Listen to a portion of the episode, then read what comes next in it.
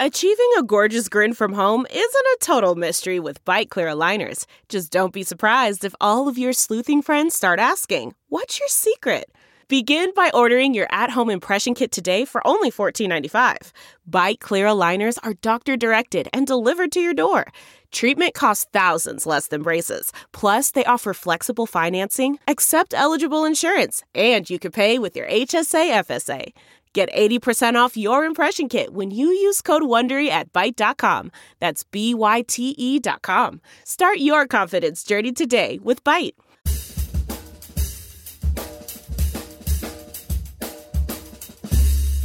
I mean, come on, no one plans to get sick. And yet, here we are. My name is Matthew Zachary. I survived cancer, a stroke, and COVID 19, and I'm still here. I also survived our broken healthcare system, and I want to help you survive it too. So let's go make healthcare suck less together because we're all out of patience.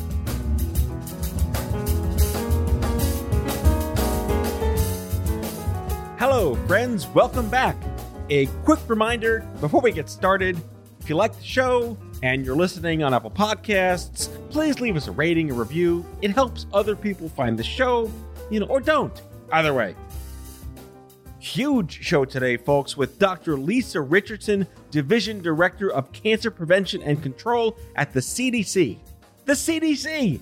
As the first guest I've ever had on the show with a BS in zoology, Lisa's the real deal. She's down to earth, she speaks person and science simultaneously, and she's been a 25 year first hand witness to the staggering revolution and evolution of cancer care across these United States.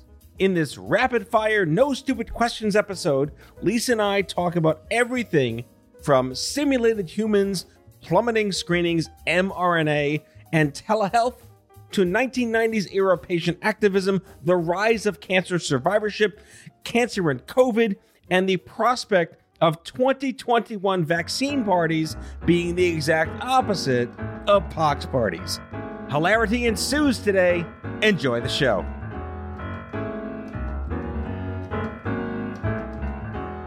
Lisa Richardson, thank you so much for joining me here at Out of Patience. My listeners know that I tend to spiel and control people's LinkedIn profiles before I even get to know them. And I really can't help but start out by asking you where does zoology fit into your backstory? My backstory on zoology is that that was the major I chose to prepare for medical school. That's the only reason I did it. And how did that pan out? Well, I got into medical school. now I'm a doctor um, working at the CDC, so it panned out pretty well. So help me understand and unpack a background and not in pre-med or does zoology count as pre-med or learning about yeah. mammals Mhm. and amphibians does that predispose you in a better sense to appreciate the medical profession I don't think it did, but it was a science major, and I had to take all the classes that would um, you'd need for medical school, and I thought it would be cool. So I really, to your question, I don't think I ever thought I would use it specifically, but I guess I would have if I hadn't gotten into medical school. So um, that's the backstory on that. did it encourage you to have any more pets than normal Uh, no, actually, it did not. I don't think I've had a pet since I was a little kid. so it dissuaded you from having pets says me Maybe a little bit. yes Uh, but no, I just um, it was a major. It was interesting. I liked studying animals, and so um, that was the major I chose. And also, I thought I had to choose a science major if I wanted to go to med school. So that's what I did. well as the first zoology guest on my show i welcome you again help me understand what I mean, this is an open question i ask anyone in the medical profession what drives people to Right. go into medicine in the first place what where where is that dogma principle So for me, it was reading Elizabeth Blackwell's biography when I was in fifth grade. So I wanted to be a doctor since I was in the fifth grade in elementary school. And so pretty much from that point on, I was preparing myself to go to med school and to become a doctor.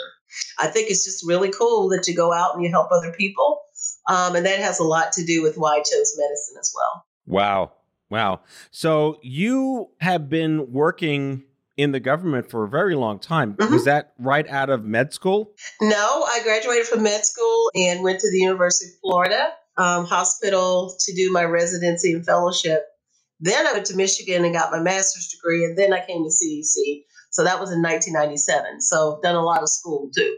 So your career is as old as my brain cancer. Yeah. yes, it is actually. Felt, felt like it when I was getting there too, to tell you the truth. The length of it, I mean, not the cancer part. You know, I, I, I want to talk about how some of the issues we're going to discuss on this show are against this odd backdrop of how far we've come that's kind of hard to see through the lens of the last 20 or 30 years in right. oncology. And if you think about the 90s, that was when cancer was whisper, boogeyman, death sentence, yeah. no support, pre internet, very analog. And today it's yep. obviously very different. And the issues we have, would you equate that to be nicer to have issues than just kind of dying? Or is it completely a different way to think about what is cancer control? What is population science? So there's like two parts to your question. So the first part is you're absolutely right. When I trained in oncology and I finished in 1995, we were just starting to turn the corner on people. So when I was training, you got cancer, people thought it was a death sentence. But as we go along, you know, like you just said, 20 years, more people are living, living longer. And it's been really hard for us to pivot away from the death part and just trying to keep people alive to helping them live better and longer and better quality of life afterwards. And so when you're in that, what do you call it, in the trenches mode, trying to, as you just said a few minutes ago, I want to live, so whatever it takes, that's pretty much how we're having to shift. And it's been difficult to shift towards um, something you live after you get rather than something you die from. Um, and the second part, I think, is you asked about the medical system. So what we do at CDC, looking at population science, is what are the what are the interventions we can do, or what are the things we can do to increase the health of the population, and that would be physical activity, eating right, um, not smoking. That's where you would see on a population level the impacts of those interventions. But remembering, you know, as an oncologist, the, the tension for me is the population is what we're focused on, but also we can't forget that the individual makes up the population. And so that's where the tension comes for someone like myself. You know, let's find the cancers and treat it of um, larger interventions and populations make the biggest change. I can't help but think it'd be remiss of me to not mention the fact or remind our listeners that you were there in the trenches in the 90s yeah. when the, I would say, the official patient revolution kicked off in the breast cancer universe. Yep. What was the response back then from the government reacting to American citizens who were just as fed up as the ACT UP AIDS activists? Well, you know, that's actually a quite, you know, it's a very good question because back in the 90s when I came to the CDC, the breast cancer um, advocacy group, as you just said, they were very active, very passionate. And a lot of the changes in the program that we have for uninsured women happened during my tenure at CDC and my first time around in the cancer control division, getting the program passed in, in the early 90s, women have follow up after abnormals, and then eventually treatment was covered by Medicaid. But I think it was because of a very passionate, um, targeted, and focused advocacy effort from uh, women with breast cancer. My first experience with the CDC was when I took a volunteer role at Livestrong in 2004. Yeah. And they handed me this booklet called the National Action Plan for Cancer Survivorship. Yep. That was put together with the CDC and with Livestrong and a couple of other groups, and it blew me away. Yeah. That hey, I'm I'm just a layperson that knows nothing about advocacy, and I'm reading this book that I don't can't imagine any other American would just willingly want to read because it's not like just like it's not a, it's not like a nightstand kind of thing you want to pick up or whatever. Really heavy stuff. But mm-hmm. let's let's discuss the, the gravity of that document. Yeah, so that document was really the, the first chance to, to sort of lay out what cancer survivorship is, um, what needs to be done, and what the gaps and the needs were. Because back in when that was produced in 2004, even it was a new field that people were just getting into, um, as well as the CDC and the other groups that participated. Right after that, the National Academies um, published the um, report on uh, transition into survivorship. And so those two documents together have pretty much led or directed the field over the last couple decades. They really were the cryptexes of their time, setting the stage for here we Right. are 16, 17 years later. Right. I, again, it can't go understated that this was a time when, you know, we, we can overuse the word revolution as much as we want, but Right. this is the time where patients drove policy, that drove practice. And I think about something as simple as, and this is the throwback for the listeners, something called the Directors Consumer Liaison Group that was brought out Yes. with the National Cancer Institute, which brought advocates in to help shape these documents. A truly seminal moment. But again, to put in perspective here, talk to us about how there was this transition where it went from let's hope you don't die to let's hope you live well. Right. So, like I said, I mean, it was what, and it still is one of those things, and it's even with patients who have cancer that you know there there will it's sort of a, it's a journey, and when you get to the end of the journey, then there's a transition, and you know we're still struggling. It's, I read something on one of the social media outlets that you know when when the lady got done with her treatment, she was like, "Now what?" Right? And so now we're in that part of the continuum of care of thinking about what's next and what's the best thing for people to do in the next phase after they've had the cancer and it's been treated. It's a huge, monumental task, I think, um, for every patient that goes through it. And you would know that better than me.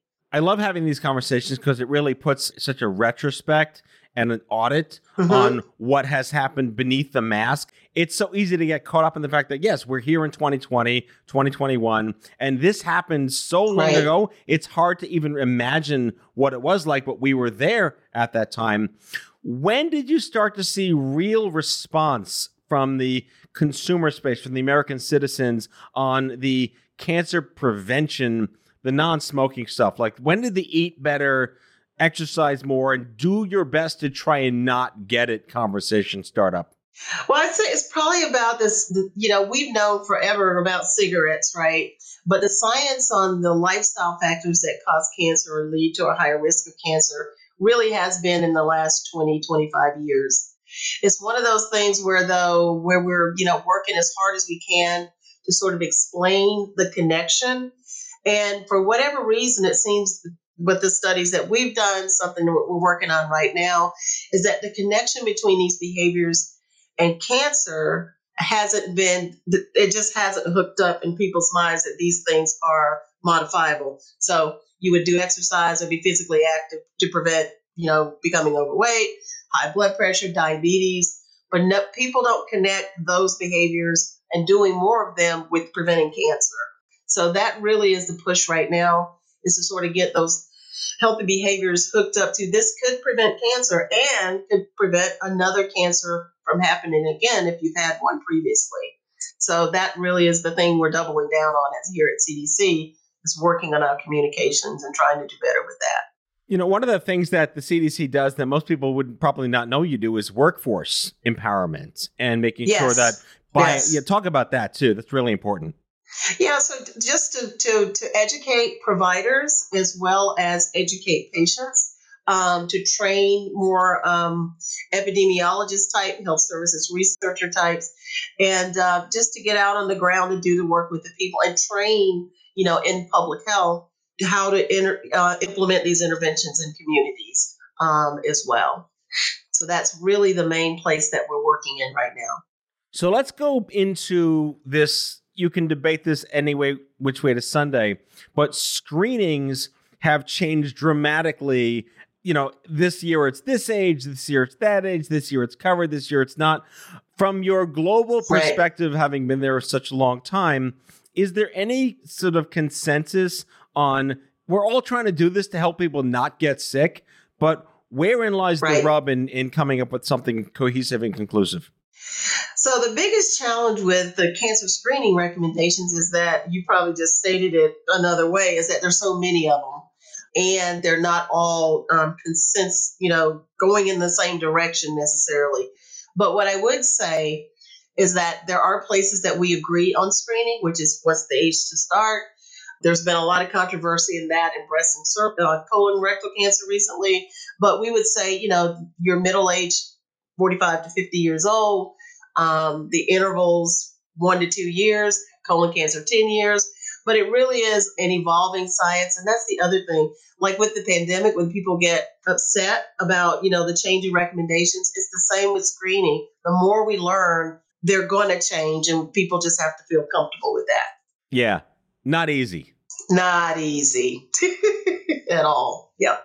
All right. So another question I have kind of goes back to you've done a lot of work with a lot of advocate groups on this magic word like carcinogens in our food, right? Food safety. It's one thing to talk about well, eat better and avoid this, and donuts don't make good on your hamburgers. Yes. It's another thing to try to unpack how industry gets all these multi-syllable things in things you eat, and there's no regulations or no one's calling them out. Right. So in that area, you know, that's not what we specifically do here at CDC. So I would say, what to your point, as few preservatives in your food as possible. If you can get it fresh, canned foods are very good as well. If you know it's fresh out of the field. But to just, you know, I don't know, I guess people call it what do they call it now, eating clean. But um, you know, to eat fresh fruits and vegetables if you can. If not, eat this, you know, less meat that's a hard one for all of us, right? But just to you know to eat a balanced diet and um and you don't need vitamins if you do that. And so, but that's the hard sell because people want to eat what they want to eat and drink what they want to drink. So let's move on to talk about the role, what specific role the CDC plays in terms of standards and best practices and how you work with groups like, let's say, the National Comprehensive Cancer Network or the Academy of uh, Cancer Research, the ACS. We're looking to make sure that when patients enter that store that they never wanted to shop in, right? They are aware of what their choices are, and there's no like Abe Simpson Walmart greeter to tell them what to do. no. uh, talk to us about how like the experience of the patients matters through this lens of what the CDC tries to influence. So I think for, from my point of view, at the, you know, as the director of the Division of Cancer Prevention and Control, is really to provide information in a format that is digestible and understandable by the patient. So one of the things we've been pushing towards in our communications are working with, for instance, one thing we've developed in the last two or three years are simulated humans that can interact with that patients can interact with um, one is for triple negative breast cancer treatment, one is for prostate cancer treatment, but to provide um, tools that are more, you know, today type style other than paper, and to really just help patients walk through the experience and know what to expect. Because, you know, unless you've had cancer, it's just, you know, you just can't even imagine what it's going to be like.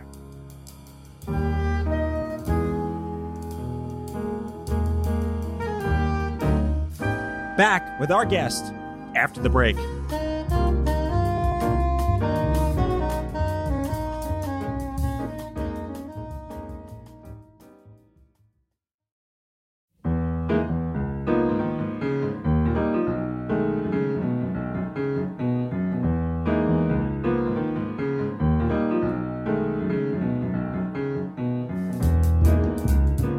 So, picking up where we left off, we can't not talk about the massive elephant in the room. As, of this recording, it's you know mid January in 2021. There's COVID. Yep. It's a thing. It's horrible. There's nothing good to talk. There's no Hallmark card to buy on the shelf that makes it any better for anyone right. in the world. The CDC has played a prominent role. Clearly, we go. I mean, even prior to this, like with Ebola and SARS, like it's institutional to help people get through this. Right. But specifically through this lens of cancer, it's wrecked screenings, it's wrecked compliance. What have been your main observations on the early data coming in from what it's done so far? So the main observation from like May through the like March, sorry, through the summer is that cancer screenings plummeted to just about zero um, as they were coming up in September, I think the last data I saw published, they were about 20% lower than they were in January when this whole thing started. So it came back up. But this was when the pandemic was waning a little bit. So now we're in, you know, it's going up exponentially again. And so I anticipate the screenings are falling off again. Not necessarily back to where they were because providers have put things in place to keep patients safe and patients may feel more comfortable. But people are really terrified about going out and getting anything done. And it's just trying to get the messages out there. Call your doctor, see what's going on in your community, see what they're doing to keep patients safe, but not to neglect your, your health care. Right. The fallout from this probably won't be seen for months and months and years to come. Probably years. We anticipate the you know the models from the National Cancer Institute looks like it may you know within two to three years we would start seeing actually from last year 2020 when those data become available there may actually even be an increase in cancer mortality because people are afraid to go out and get treated or get screened or all the things that you said before. So we'll see how the numbers fall out but i would anticipate that the number of cancer deaths may even go up in 2020 even. I would be really curious to find out longitudinally the role that telehealth mm-hmm. played in any oncology conversations as an intermediary solution? Yeah, I think that the substituting out in oncology with telehealth was not as great as, let's say, primary care because you need to come in to get your chemotherapy. But some of the data that I saw at the beginning showed that if you were in treatment, your treatment continued. The real challenge was surgery stopped and if cancers don't get diagnosed, you know, the chemo doesn't happen and all the, you know, a range, you know, array of care would, would occur. And so that's really, I think, where the challenges are. Moving forward, the prediction is that there'll be higher stage cancers, you know, which are harder to treat, which will lead to more people dying from cancer. So we're really trying to double down on those messages about getting out and getting your care, making sure it's safe, obviously. But the pandemic we don't feel like it's ever going to end right now, but I, I believe it will end, and we don't want to be so far behind the eight ball that we can't catch up. Right. And for what it's worth, as, as of this taping today, my wife just got vaccinated, and my parents, who are in their early 70s and vulnerable, are getting vaccinated this coming Sunday. So okay, hopefully good. that's one nice thing to see today, at least as I'm talking to you. uh, exactly. So exactly. So another question I have is is there any data dashboard something American citizen friendly to look at about how the virus may have affected people who have been in active treatment or is there is there no way to yet know that kind of like a demographic segmentation so the, the, the only place I've seen data, um, Matt, is in the people that use claims data or the people that pay claims, they they have looked at the volume of services, and what you see is what you just said. Everything kind of fell off. And the information I was sharing earlier came from some of those vendors analyzing their data about the volume of people coming through. Chemotherapy dropped, radiation therapy dropped, surgeries dropped. And so hopefully these things won't take too long to come back up. But again, you know, we're having a pandemic, we're having a COVID surge. And so lots of hospitals have again shut down surgeries that aren't, you know, urgent or emergent. But I think what I've read is that hospitals are trying to preserve the oncology surgeries that need to be done because those are more urgent than, you know, let's say a, a knee replacement, right? So I think there's some juggling going on out there in the healthcare system trying to figure out who to treat now and who can wait. Right. Other data that I'm just curious to see met out at some point is, you know, we initially talked about the vulnerable population with weaker immune systems, right. the elderly. That included some rare disease communities, and that included people either in active treatment that were metastatic living with cancer right. or only recently perhaps off treatment. Is there a narrative on that too? So the narrative there is the best that we can tell is that, you know, if you are actively being treated for cancer, your risk of getting COVID may be higher and you may have a higher risk of having severe complications like being hospitalized. But, you know, depending on which type of um, treatment you're looking at, there are different outcomes. Some seem to be, you know, lead to worse outcomes like um, surgery if you're like older, have metastatic cancer, the thing you, you mentioned before. So there is a little bit of information out there, but I think it's still so new it's just really hard to tell. There are several um, groups out there like the um, COVID consortium, cancer consortium that are, you know, tracking people hopefully uh, prospectively and we'll know something sooner than later. They published one paper, but I haven't seen anything else from that group. Yeah, I was really surprised, and maybe not surprised. I'm going to be harsh that you know by April or May there really wasn't like a one stop shop for scared cancer patients in the communities to turn to for layperson Right. advice and guidance because everything was just so chaotic. So Right. it's still out there. I still get questions all the time from listeners, from from just friends and colleagues and, and executives and whatnot. What do cancer patients do during the pandemic? And this is a true or false round, right? yes. The exclusion inclusion criteria for the vaccines may or may not include if you've had radiation, you can't get it. True or false? Uh, false. Good, because I've been asked that question. you should be able to get the vaccine if you've had radiation therapy. Yes. so, also active treatment, living with certain medications. Are there contraindications on what pills you're currently taking for your regimen that are not in the interest of getting vaccinated? So the biggest contraindication, just knowing how cancer works and how treatments work, the biggest contraindication is are people who are immunocompromised by their medications, or if they have a cancer that immunocompromised, like a um, lymph node cancer, like lymphoma and leukemia.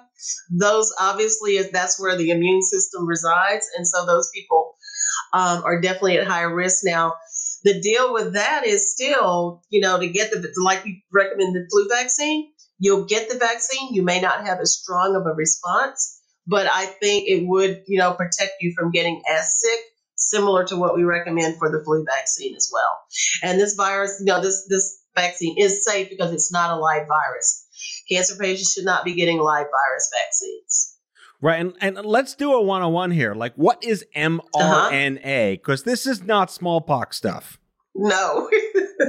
so this is actually the, kind of interesting. It's the first messenger RNA um, virus that um, we've developed a vaccine for. Um, that the vaccine is actually the messenger RNA. Sorry, pardon, pardon me for that. Um, so it's the first one. That's why it has to stay so cold. Um, but this is actually the the RNA is what the proteins are made from in the body. But I think it's safe. It's not a live virus. It doesn't cause disease, and so people should feel comfortable getting it. Should Right. Magic operative word is should. Yes, Which- yes. Yeah. On the next 11 shows we do, do masks work? Totally kidding. We can avoid that conversation just for today. yes, masks do work. Yes. yes, we, we, true. we know that. I mean, uh, yeah, we, we could lurch into any sort of conversation at this point, but let's keep on track here. I just have a few more questions in the no Okay. stupid questions portion of this entire episode that is every Okay. question I ask you.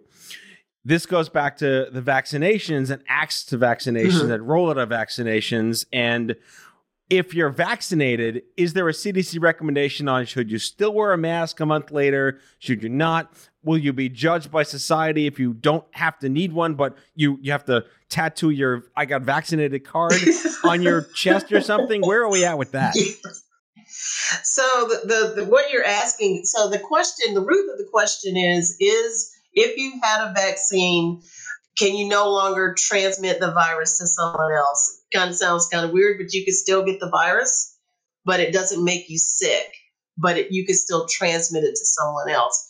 So that's the working hypothesis right now. You know, like I said, a lot of more research to be done. So yes, you still would have to wear a mask until we reach that magic number of population vaccinated, which people are saying is somewhere between 70 and 90% of people being vaccinated. And that's not including children, right? They're exempt from this for now.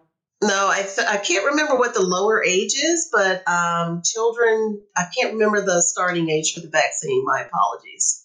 So masks For on for the foreseeable future, Right. despite national vaccinations.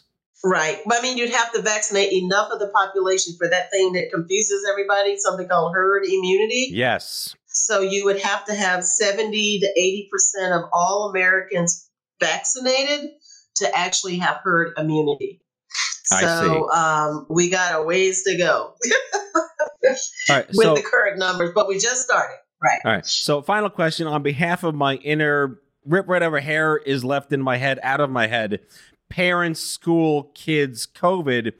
Is it feasible to hypothesize that possibly by the end of next summer, schools will reopen nationwide full time? I tell you, I can't I can't name that. Every time somebody asks me that, I keep putting the date off when we're going to get out of COVID. Um, what I call it, uh, COVID um, COVID cabin fever. Yeah. But yeah, exactly. That's what I have. But now I hope by the end of the summer that we'll up to a level of vaccination that that's, you know, we can put kids back in school.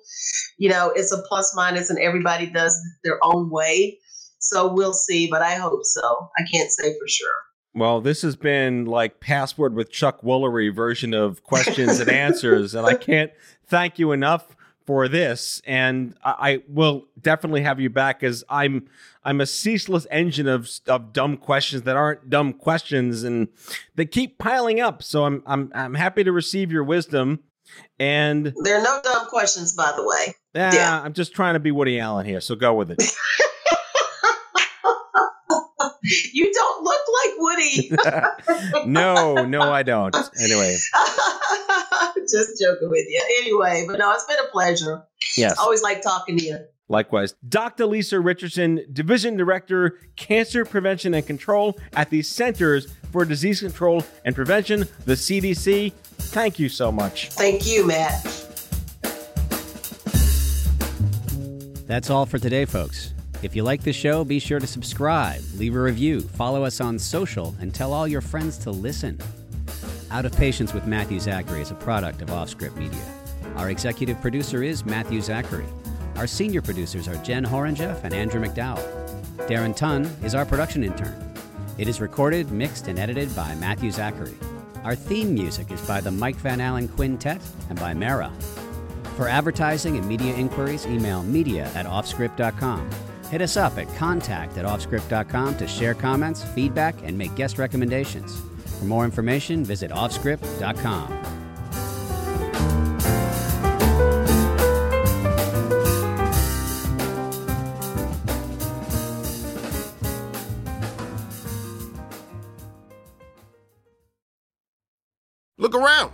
find cars like these on AutoTrader, like that car riding your tail. Or if you're tailgating right now, all those cars doubling as kitchens and living rooms are on AutoTrader too. Are you working out and listening to this ad at the same time? Well, multitasking pro, cars like the ones in the gym parking lot are for sale on AutoTrader. New cars, used cars, electric cars, maybe even flying cars. Okay, no flying cars, but as soon as they get invented, they'll be on AutoTrader. Just you wait. AutoTrader.